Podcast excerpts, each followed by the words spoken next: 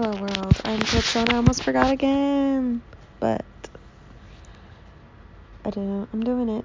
Um work was work. Came home and applied for jobs. Um super stoked about my tattoo. Uh went to the bank today. But yeah, it was like a just a routine day. Just a routine day, but I applied to some new jobs, so hopefully I hear something soon because I cannot keep doing this. I really need to transition into something that doesn't have me standing like 12 hours a day. 12 to 15 hours a day. Like, I get that standing is good and walking is good, but still, you know, your girl needs to relax. I would love, I need, I'm like, I need a desk job. Hello. Um, then I came home, watched some Bones.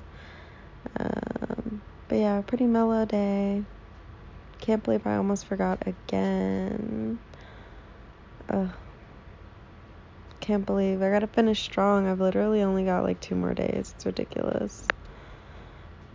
I missed, uh, so it's only gonna be a 30 days, and then I need to start working on my plans for next month. All right. Gonna go to bed. Talk soon.